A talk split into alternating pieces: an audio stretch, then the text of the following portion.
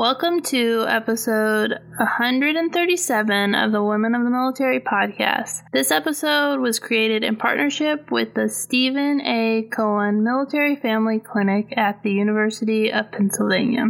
And this week I'm interviewing the director of the Steven A. Cohen Military Family Clinic at the University of Pennsylvania, Dr. Leah Blain. Dr. Blain earned her MA and PhD in clinical psychology from the University of Missouri St. Louis. There, she conducted research in the effectiveness of cognitive process therapy for post traumatic stress disorder. She completed an internship and postdoctoral fellowship at the VA Maryland Healthcare System. She previously served as the director of behavioral health at the Chase Brexton Healthcare Columbia Center. Her clinical work focuses around trauma recovery, working with survivors of assault, abuse, and combat on issues including depression, guilt, shame, anger, disassociation, and PTSD. The Cohen Veteran Network seeks to provide mental health services for post 9 11 veterans, active duty members, and their families. The Cohen Veteran Network is a nationwide network, and you can learn more about their services and getting services by going to their website, which is cohenveteransnetwork.org/clinics. So let's get started with this week's interview with Dr. Leah Blain.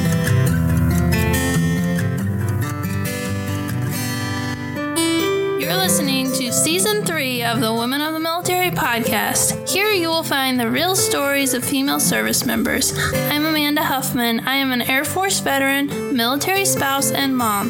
I created Women of the Military podcast in 2019 as a place to share the stories of female service members, past and present, with the goal of finding the heart of the story while uncovering the triumphs and challenges women face while serving in the military. If you want to be encouraged by the stories of military women and be inspired to change the world, keep tuned for this latest episode of Women of the Military.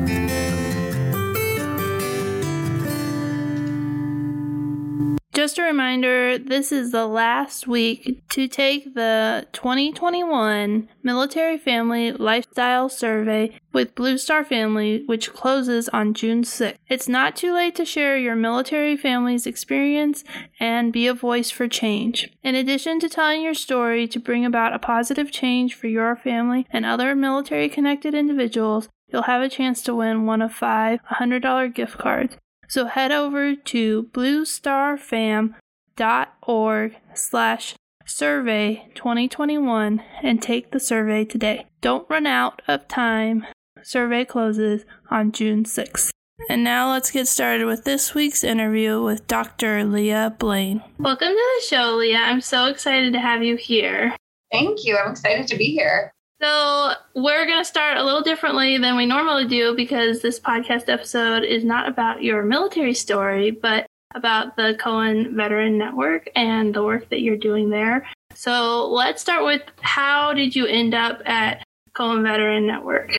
So I'm a licensed clinical psychologist. And so I really came to this work kind of there's a, a, personal part and a professional part. So the personal part, I grew up in the middle of New Jersey, right near the um, Joint Base McGuire-Dix-Lakehurst, as it's called now. And my my pop up served in Korea, and so I always had kind of a, a loose military affiliation. It was kind of like in you know always there in my sphere. And I went to graduate school. I knew I wanted to do trauma recovery. I was really passionate about. I had seen a lot of people in my life coming up that had been through really tough things and watched the impact that it had on them. And I was just really inspired to see if there was anything that we could do to help promote healing and recovery. And so went to graduate school out in Missouri and St. Louis and, and just had some fabulous training, had the opportunity to move back to Baltimore and work at the VA there and just absolutely fell in love with the population. I did my internship and my postdoc year there and just absolutely loved it. And then I had the opportunity to open a clinic actually down there um, in Columbia, Maryland.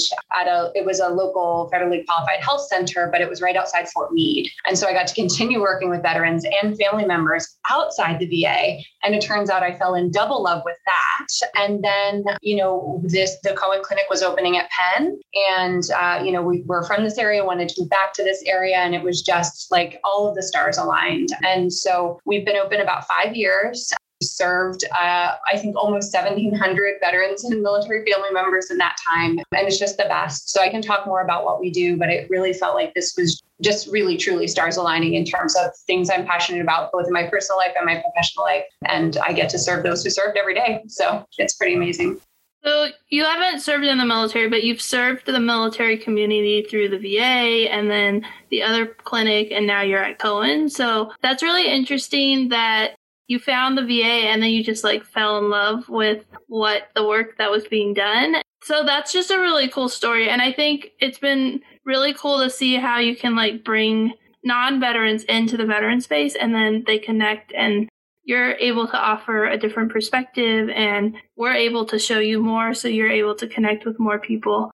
Yes. So, in terms of like weaving those aspects together. Our yeah, our clinic is actually really passionate about and, and part of kind of what we view as our mission is to raise awareness around, you know, issues that our veterans and military family members and, and service members face. And so we're uh, kind of a, I would say, you know, a, a, mission for us within our mission is actually increasing that awareness and bringing um, civilians together to bridge that divide. So a good number of our team members either have served or, or have close family members who have served, you know, um, and would you know, really are more kind of closely knit military family members. And a lot of our folks are civilians who have just really, again, kind of fallen in love with working with this community, whether it was through the VA um, or through other avenues. And so it's it's a really, I, I think it's a wonderful thing to see. And we see a lot of our supporters of our clinic, people who are passionate about what we do and, and either, you know, support our work philanthropically or, or with other um, awareness building. A lot of the, a lot of those folks are civilians too. So it does feel like it's, you know, there's some some building building momentum there. Yeah. So now we know a little bit about the team and like how you came to Cohen. Let's talk about like what services you guys provide and what your mission is. Yeah. So this the Cohen Veterans Network um, at this point has almost 20 clinics open across the country. We were the fifth to open, and the mission across the network is the same, even though um, you know services at any given clinic are going to look a little different because it's tailored to our local environment. But the Cohen Veterans Network mission is to ensure access for our veterans and military family members. CVN does have a focus on post 9/11 veterans, really because the goal is to prevent long term challenges that we know prior area, eras of service have seen. And so we really we try to make it as easy as possible to engage. So when we're in person, that means transportation assistance. Um, that means you know uh, parking passes. We've always offered telehealth. All of our clinics have offered telehealth pretty much from the minute they opened. So then when we had the pandemic hit for us, it was just a pivot. Um, it really wasn't, you know, it wasn't even new. And then in terms of kind of that, what we do with, you know, other than just making it really easy to get here, our goal is to provide the highest quality of care that we possibly can. So that means that everyone who works with us, everyone on our team has training in military cultural competence and really whether they've served, whether they're military connected, everybody, you know, there's a real emphasis because if you served in the army, you still need to scale up on Navy culture, Air Force culture, you know, what have you. So we really want to make sure that everyone who walks in the door is welcomed, is understood. We don't have to translate what something means. And then, you know, the other piece that we place a big emphasis on is what we call evidence based care. So we really prioritize using treatments that have been tested, that have been proven to work for whatever challenge that veteran or service member or military family member is coming in with, because our goal is to get people back to thriving as quickly as possible. And we know that our evidence based treatments are what get us there. So that means um, we use psychotherapy, which is like talk therapy. So, kind of weekly meeting one to one.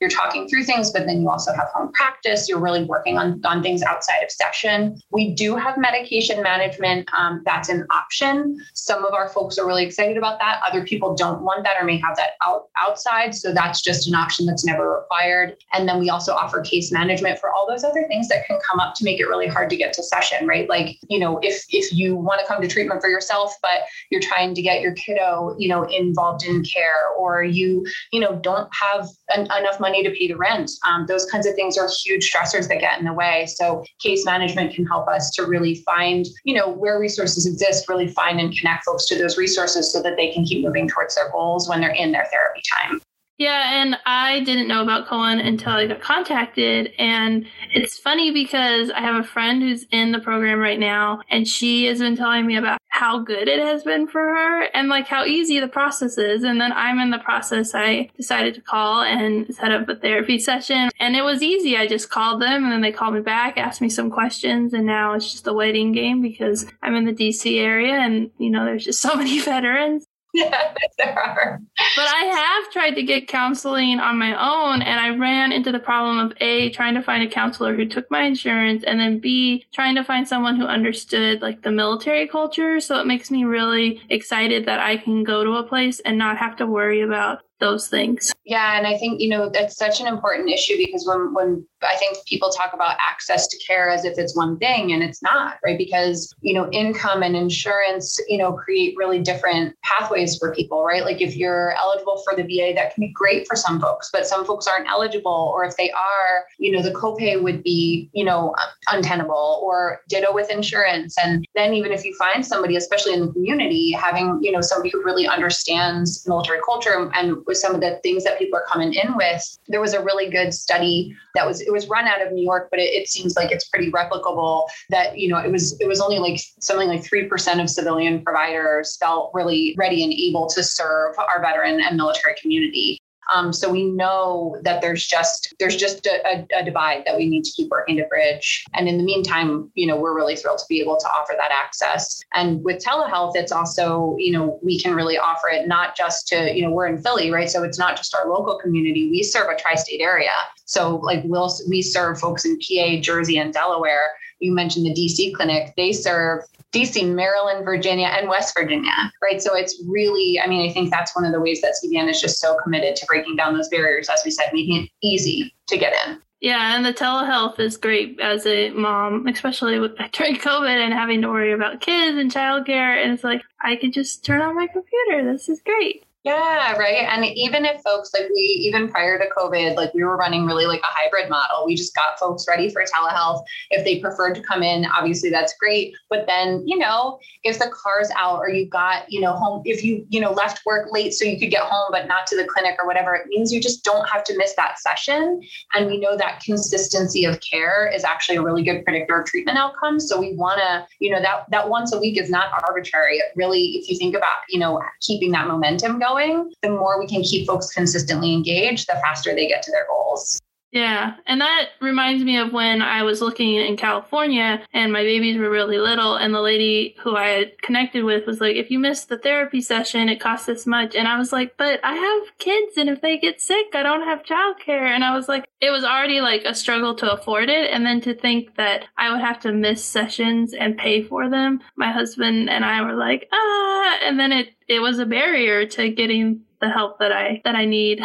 Absolutely. Yeah. And I mean you I'm and I'm I'm really glad that I mean, I'm really glad that you also found a Cohen clinic because I think it's the best. But I, I mean, it really speaks to why it's designed the way that it is. Is you know, just having insurance is not it's not the whole story. It doesn't make it easy, and I think that's really such a such an amazing thing that um, the Cohen Veterans Network has been able to really commit to is that you know, regardless regardless of insurance or ability to pay, people will be able to be seen. Um, and I think again, it just it just breaks down that potential wall. Yeah. So let's talk a little bit about the basics of mental health because we want to talk a little bit not just about access to care, but people might be wondering, and even I was wondering, like, am I qualified? Because, like, what mental health areas do you cover? And let's start with that and see where it goes. Yeah. So we talk about mental health as really existing on a continuum, right? So you can be in, I think a lot of folks think about a mental health crisis, right? Like we almost anchor to like the worst point. And I think a lot of us know really what that means, right? That means like when somebody says that they're at their breaking point, or certainly if they're thinking about harming themselves or not wanting to be here, right? Like that's the, that's that worst case scenario that we hope to avoid or get folks out of very quickly. But there really is a continuum from crisis really through to like thriving, right? Like that's really what we we want to help people get to whatever that best point is that they can get to right now. So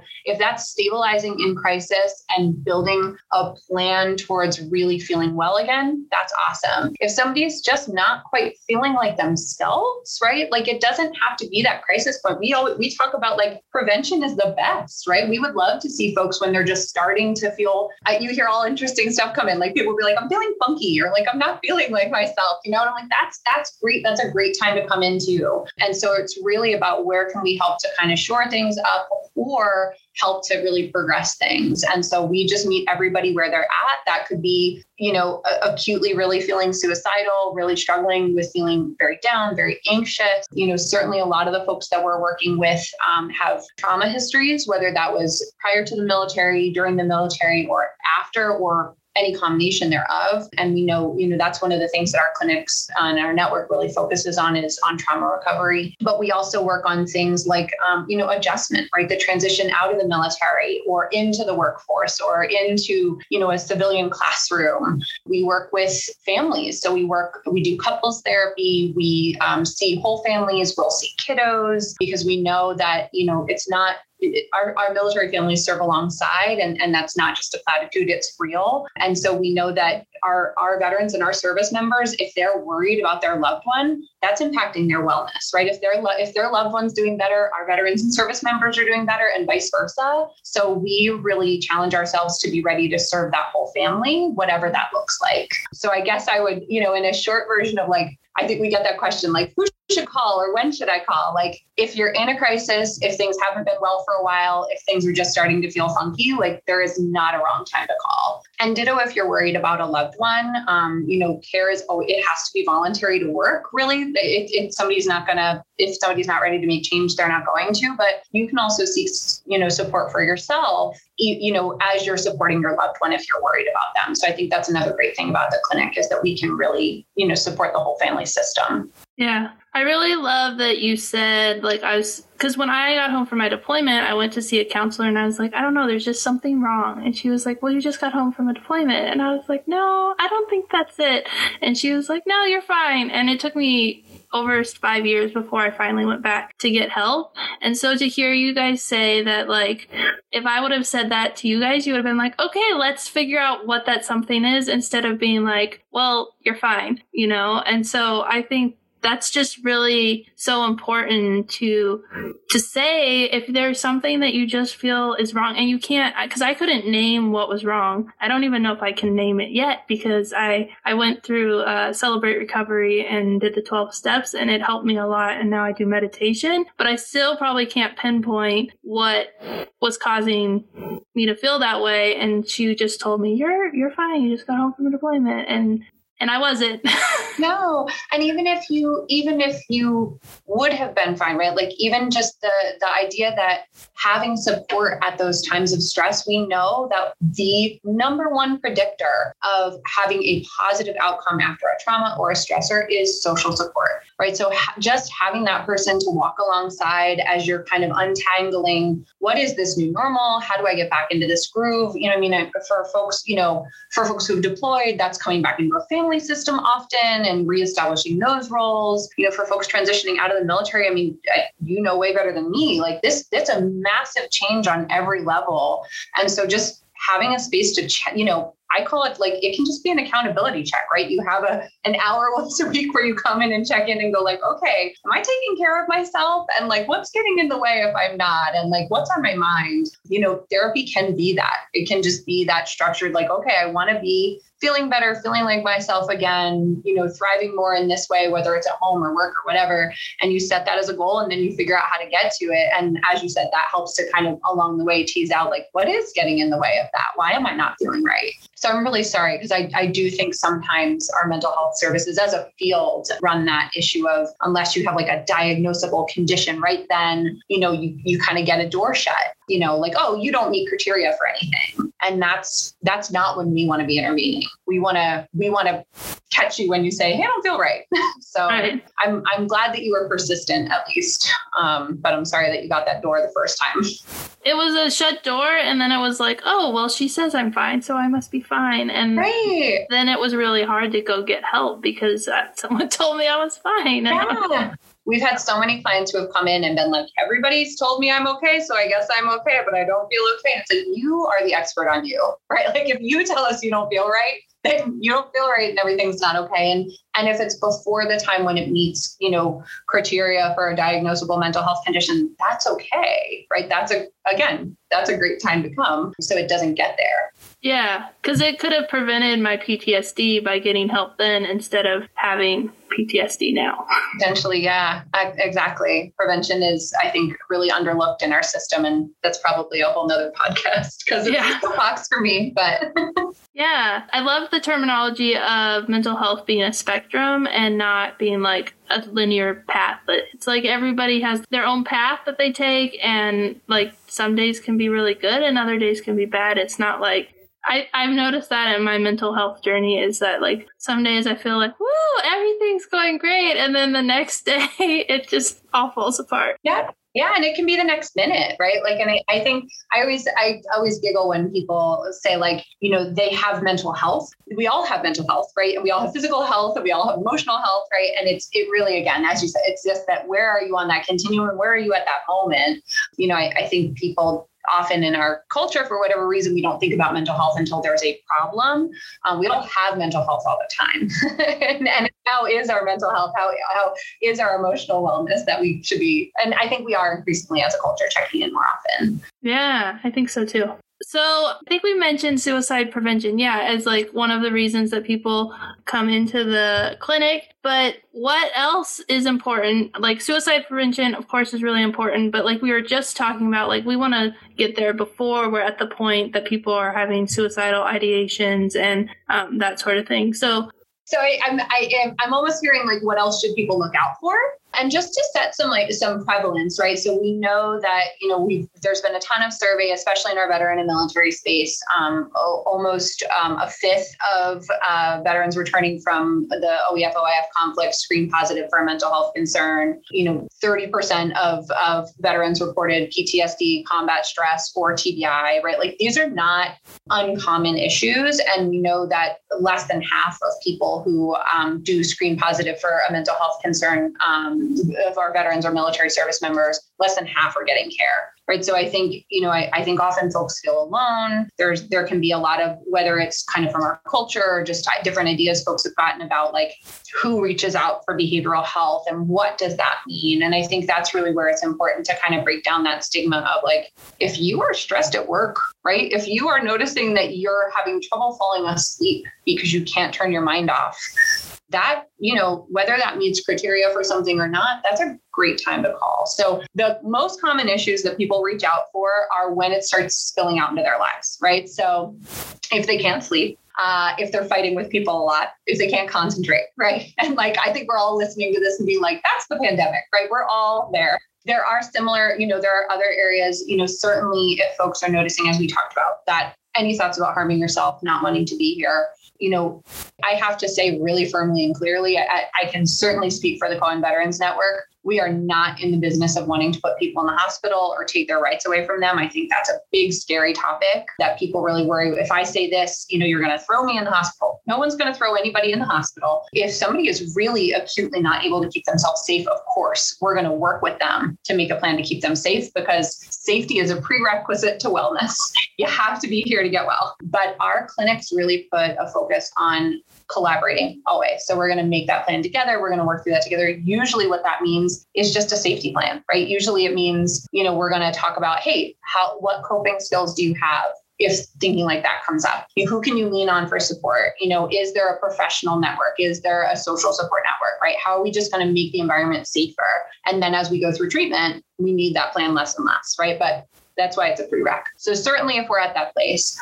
Other kind of key indicators that i think you know, on that more kind of um, kind of acute kind of crisis end are if folks are noticing that they or a loved one are drinking or drugging a lot more, having problems with other like impulsive or compulsive behaviors. So um, things like you know, binge eating or not eating, restricting, you know, gambling, um, any impulsive or compulsive sexual behavior, right? So, all those ways that people can kind of cope with tough emotions and they can kind of start to become problems of their own we really want to kind of catch those as quickly as we can. And we actually know that the pandemic has fueled a lot of that kind of coping behavior because we were all locked in our houses by ourselves, right? It was not a great time. We couldn't get to the gym, we couldn't hang out with loved ones, right? We couldn't use a lot of those healthful coping strategies. And so a lot of other things have cropped up in its place. But again, that's that kind of that's that end where it's like call sooner than later, right? If you notice those things are coming up because the faster we catch it and the faster we can kick it. The other plug I would just say, again, kind of being in a pandemic context, is we know that a lot of relationships have been very stressed. And so if you feel like you, you know, yourself or a loved one have gotten into unhealthy relationship patterns, um, if you feel like you or a loved one is being, you know, certainly physically violent or coercive, but also just, you know, out of control, um, or you feel like a loved one is asking you not to see people or go places, those are just good times to check in because we can, again, we do a lot of couples work and we can really be helpful at that level too to make sure the whole family system is healthy. Yeah, those are really important topics to talk about and things that I don't think people often think about. Yeah and that's why we call it like behavioral health right? Because you know how we feel and what we're thinking impacts what we do physically our behaviors right? So if i'm feeling down and depressed and thinking i'm the worst i'm going to be more likely to potentially drink or cut or what have you right? They all flow together. And so that i think it, it can just be it means that we can use any of them as an indicator. Like our guiding light is what i call it. Like hey if this is showing up if you're beating yourself up all the time or if you're you know not taking good care of yourself if you're using these strategies that are you know maybe causing your own problems all of those are good indicators of like might be a good time to touch base. And I think people are really surprised at how quickly they can turn those patterns around, right? Like we often, when we're making a game plan with somebody, we're planning for like, hey, let's look at what we can do in 12 weeks. We can always reassess, we can tailor from there, that's fine. But you, I think people are shocked at how quickly they can make change if they really put a press and put the work in. Yeah, I remember when I first started going to celebrate recovery, I was really struggling with anger and I was like spinning out of control. And I was like, if I just never get angry again, then I'll be all better. And then I learned like anger is an emotion and like you have to learn how to manage it. And I I don't even know if I still believe like at the year point when I, they give you like chips to hit different occasions. And I went on stage and I just started crying because I couldn't believe how much my life had changed in one year. And I went from being like hopeless and feeling like I had no control over my emotions to having all these tools so that I could you know and it was just like night and day. And it was only a year and I started feeling better way before the year point. But you know that milestone was a big milestone and it was just so much life change. It is. It's amazing. And I, I think I I I feel like that's like sometimes people will ask me like, why do you do, you know, how do you do that work or why do you do that work? It's like really, so I do a lot of trauma work, right? So we're talking quite literally, I'm I'm talking to people I have just met about the very worst things that have ever happened to them, right? Like that's and and I love that work, right? I don't love that these things happened. I wish they hadn't sometimes I'm quite angry that they did. But when you make that space and get in there and talk about it, you can't take away what happened. It still happened, but how it sits with you in your everyday life and how you carry it forward with you. I mean, I've seen people who have had PTSD for 40 years not meet criteria for PTSD PTSD anymore, like not have symptoms eight weeks later. It's it's almost miraculous. yeah, and it is. And and I think the fact that you know we're using these evidence-based treatments. And again i just go back to that to say like that's why i'm such a believer is we know it like it doesn't just work for a minute. It lasts right? Like it gives people tools. It helps them figure out hey this is what wasn't working. Now i have a different thing that i can do when this comes up. I have a different kind of way of being with these memories or with these thoughts or what have you. And you can take that forward forever right? I yeah, I'm and it sounds like you've had a similar experience of like that learning those tools and different strategies and it changes you, period, like for good. Yeah, and now I've added meditation to my practice and it's amazing how like right before we did this interview, my kids were trying to get everything ready with the TV and it wasn't working and I was going to be late. And normally I would be like, ah! you know, like, and I was like, you know, if I'm five minutes late, they'll understand. And instead of getting worked up, and even my son started to get worked up, I was like, we don't need to freak out. We'll figure it out. And like, let's just stay calm. And, and it's just, before I would have been in like such a tizzy and like I still felt my emotions go up, but instead of like freaking out, we just restarted the TV and then it worked. and I was like, it's not that big a deal. Instead of yelling, screaming, freaking out, we just calmly worked through it and then I was 2 minutes late and it was fine and it's that's so much better of a story than like everything fell apart and then I came in here crying and like had to do the interview. right? Right. You were still two minutes late and everything was a mess. And I, I, I think like I love that you found meditation as well because we really encourage, we don't use that as a core of our practice, but we really, we know that um, it's a really nice complement with the types of treatments that we do because the so at the core we do a lot of what's called cognitive behavioral therapy right? So that's a fancy schmancy for saying like what you think and what you feel and what you end up doing are all interwoven, right? And so what we do is like if we catch that thought of like, oh my God, it's gonna be a mess and I'm I'm not gonna be able to get there on time, they're gonna be mad, right? Like when that spiral starts, we don't even notice it. And then all of a sudden we're acting like that stuff is true. So step one is catching and figuring out like, okay, I feel my emotions, you know, I physically feel the sensations rising and I'm noticing that like I'm starting to have this thought process going and catching it is key. If you don't catch it, you can't do anything differently. And that's where I think meditation is so helpful because it just it helps people catch it faster and faster and faster. You're just aware of what's on your mind and how's your body feeling. And it does, it gives you like a totally different sense of control when you can know, like you can trust yourself that when emotions happen, because as you said, they will, right? Like you can't never get angry again. Like when emotions happen, you can trust yourself that you're going to respond effectively, right? Like that's a game changer. It is, yeah. Meditations come up in the last uh, month of episodes, and it gets me so excited because it really. I've been practicing almost a year, and it's just it just has changed everything because like I'm able to catch myself, and I had all those tools before, but a lot of times I wouldn't catch myself to after I was like halfway through, you know, instead of the ramp up, and like and so it it is because when you're meditating and you get distracted, the the person guiding you always is like, okay, come back, and then you catch yourself, and it's just a practice that you learn, and so it's it's really helpful. Right, and then if you're practicing daily, or I encourage people like try three minutes a day, try three minutes a day when you're leaving work, like wherever you can build it in, and that process of checking in with yourself regularly also kind of keeps that toolkit fresh, right? Like you you're mindful of your process all the time. So then when you really need it, right? And I think that's what's hard when people first start therapy is it's like, you know, you're starting therapy often because something's not feeling great. And then we need to build the tools and that takes some time. So people are like, well, I want to be able to breathe when I'm at a 10. And I'm like, at a 10 right now, you might need to just leave the room uh, just for a couple weeks. But then it's again, it's so quick where it's like, okay, I caught it. I was at a 10, I left the room. The next time I caught it when I was on the way to a 10, I was at an eight and I left the room. And the next time I was at a six and I breathed and it worked. Right. And the next time it didn't even get to a six, right? Like that that progression if you really work at it can it can work in in in weeks. But that's and again that's why we and it sounds like you're like line and sinker you're ready for a Cohen clinic because it's like you gotta make it consistent. You've got to have that home practice. What are you working on in between? And that's where people just see the change. And, you know, we used to, when we were opening, we used to get a lot of questions about like, well, why is it, you know, you, you say it's time limited and, and what, you know, what is that about? And, you know, I, I always tell people this little anecdote. So um, I, I'm a mother, just, you know, this is part of the story. So um, I, I was doing trauma work when I was in grad school and I was pregnant. And nobody I worked with in my five years at my graduate school got better faster than my clients when I was pregnant because there is a visible clock in the room, right? It's like, we better get on this. We've only got like a month here, people. And that idea that, you know, if you have all the time in the world, it'll take all the time in the world.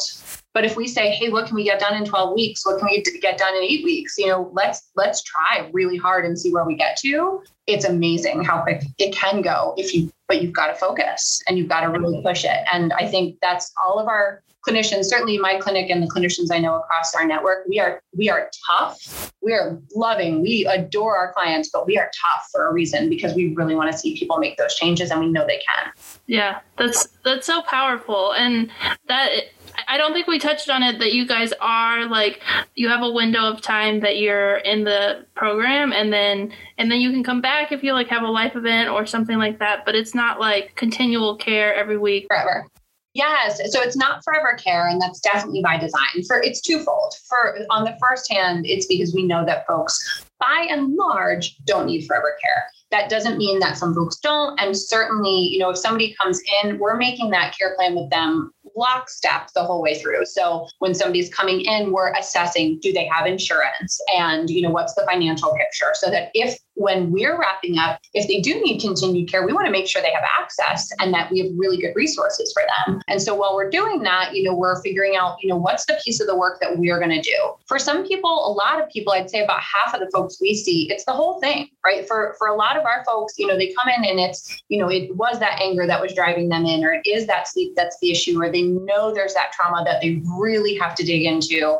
and you know by the time we're wrapping up that work whether it's you know for us it can it can range right? So we say time limited. There's not a session count. It just means that it's not forever right? We have to set a goal and make sure we're working towards it and then, you know, for what we see is that as folks are wrapping up, they've learned these skills where lots of things are feeling better. And so a majority of our clients actually want to just go ahead and wrap up. And as you said, they know they can come back. We offer what's called booster sessions, right? So, like, hey, I need an accountability checkpoint a month out, or hey, you know, I had this thing come up, right? Like the pandemic is a great example. A lot of our clients called back in for boosters. And, you know, it just took a couple sessions of being like, hey, you got this, you have these skills. And that was so much easier for them than having to like go find a new therapist, you know, go through the whole rigmarole. Like they just needed like a, a little tune up, right? A little checkup on what was going on. But you know, for other folks where you know maybe um, if if we're say we're dealing with anger and there's trauma, right? And the first thing they're like, you know what, or or if they're su- you know if they're feeling suicidal and there's you know depression, right? Like so when we're first coming in,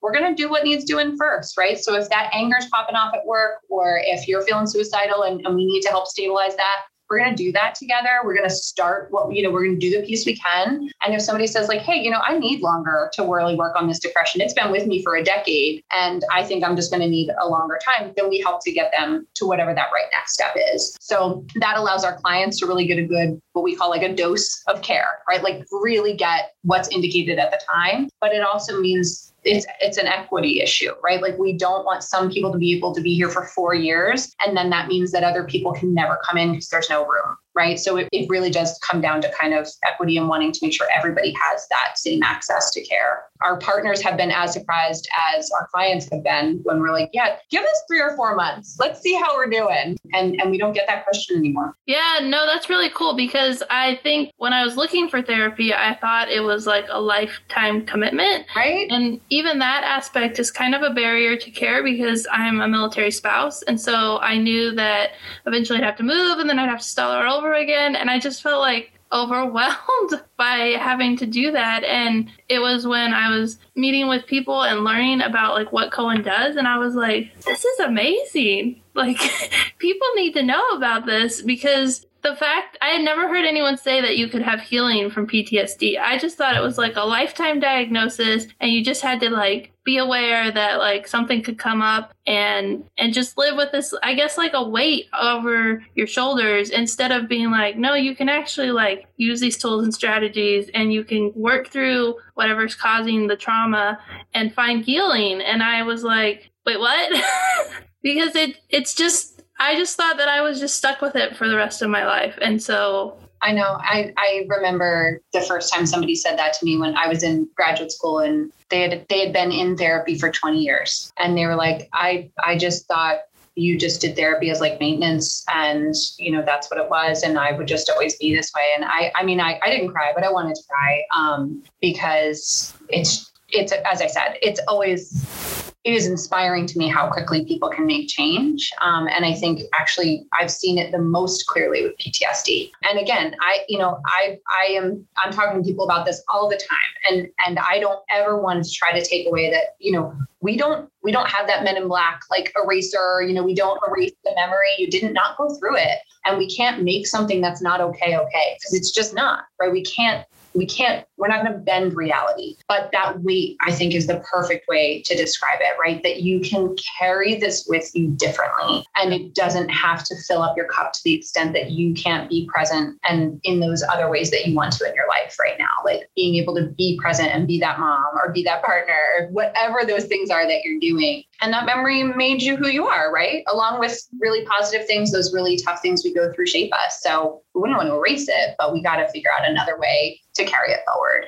Yeah, I can tell when my stress level is really high. There are certain things that I can't participate in, like escape rooms, and not that we're doing those during COVID, but when we were moving, I had the opportunity to do one, and I was like so stressed, and I knew that if I did it, I would like have a panic attack, so I just chose not to participate. Yeah. But I could feel that in my body because of the stress level of moving across the country, and so and we all and i think that's the other thing is like we all learn things about ourselves and change as we go right so it's like you know i it's okay to also realize like hey I'm not going to do an escape room while I'm moving, right? Like that's cool. But, you know, if you're, you know, waking up with nightmares or, you know, just angry or kind of losing valuable time and emotional energy in your life every day, that's the territory we want to reclaim right? Like you should be able to sleep. You should be able to connect with your loved ones. You should be able to go out to eat and sit wherever you want, right? Like what? Um, like that's the kind of thing that we want to reclaim because that's everyday life, right? Like that's that's the the life, and especially for our, our, our veterans, our military families, you know,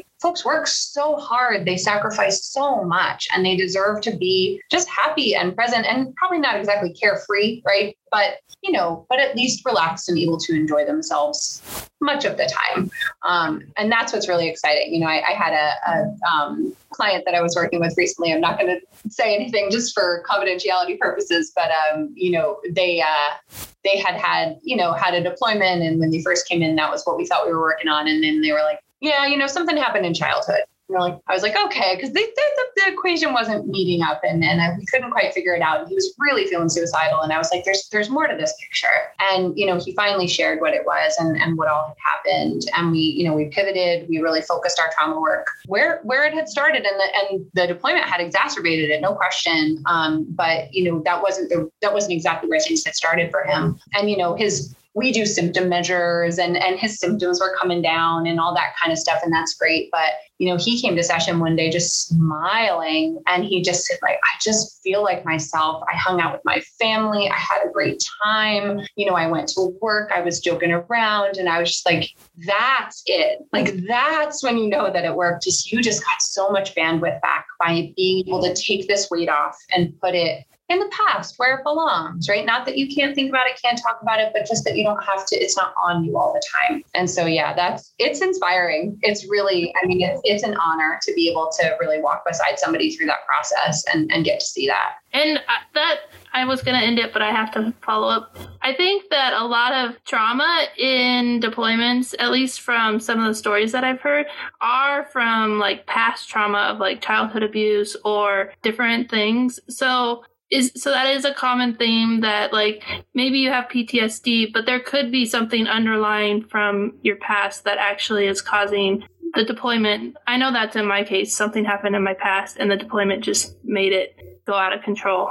Absolutely, and and unfortunately, we actually know that our um, our veterans and service members are more likely than their civilian kind of same age counterparts to have experienced a trauma in childhood. So they're actually our veterans and service members just as a as a community are at higher risk. And then going through some of those stressors on top of it can amplify and bring, you know, even if there weren't symptoms from the trauma before, it can really bring that out. Um, and so I would say, you know, all of my colleagues who do trauma work um, in the veteran and military space, most of the time we're working on traumas that did not happen in service, but may have been exacerbated. And of course, you know, those same great treatments work for all different kinds types of trauma. So it's not like you have to know, well, should I go here? Should I go there? If somebody's doing an evidence-based trauma focused treatment, no matter what it is, it, it's going to be effective for you. But um, yeah, it's a it, it's definitely a known quantity, um, and I think it's something that anybody who works with veterans and service members a lot is ready for. You're not going to be surprised. You don't have to, you know. I think a lot of people say like, well, it was really related to service. Like in our space, that that doesn't matter. It, it happened to you as our veteran or our service member, so we're here to support you with whatever it is.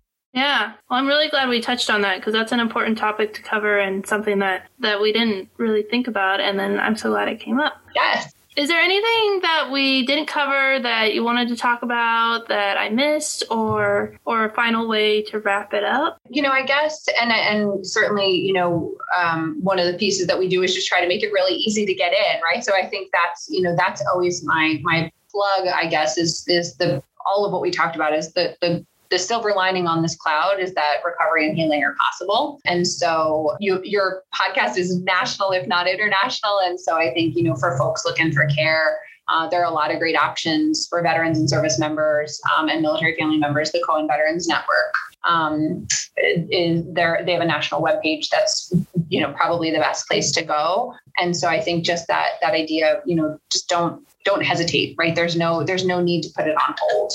Yeah, I think that's my my final plug.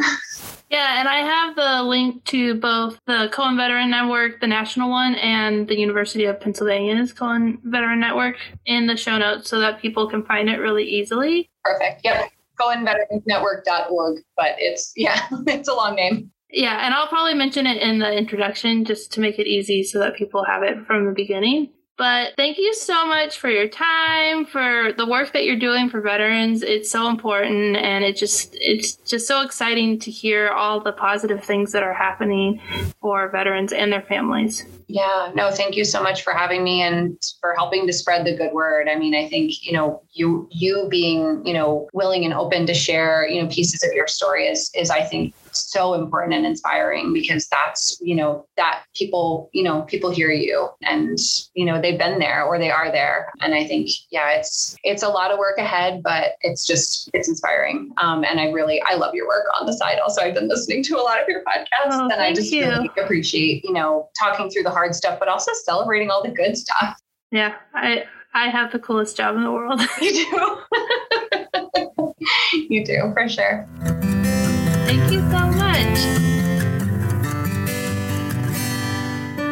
you for listening to this week's episode of Women of the Military Podcast. Do you love all things Women of the Military Podcast? Become a subscriber so you never miss an episode and consider leaving a review. It really helps people find the podcast and helps the podcast to grow. Are you still listening? You could be a part of the mission of telling the stories of military women by joining me on Patreon at patreon.com slash women of the military or you can order my book, Women of the Military on Amazon. Every dollar helps to continue the work I am doing. Are you a business owner? Do you want to get your product or service in front of the Women of the Military podcast audience? Get in touch with the Women of the Military podcast team to learn more. All the links on how you can support Women of the Military podcast are located in the show notes. Thanks again for listening and for your support.